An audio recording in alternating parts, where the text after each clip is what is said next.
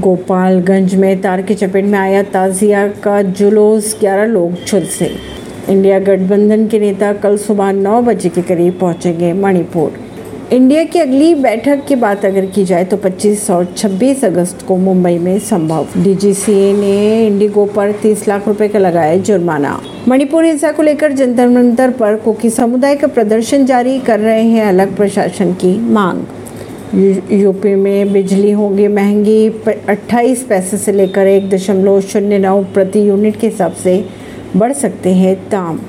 भारी बारिश के बाद गुजरात के नवसारी में जल जमाव और बाढ़ जैसे हालात। मुंबई की भी अगर बात की जाए तो आज कई जगहों पर तेज बारिश हो रही है। अमरनाथ यात्रियों का नया जता पंथा चौक बेस कैंप से पवित्र गुफा के लिए हुआ रवाना।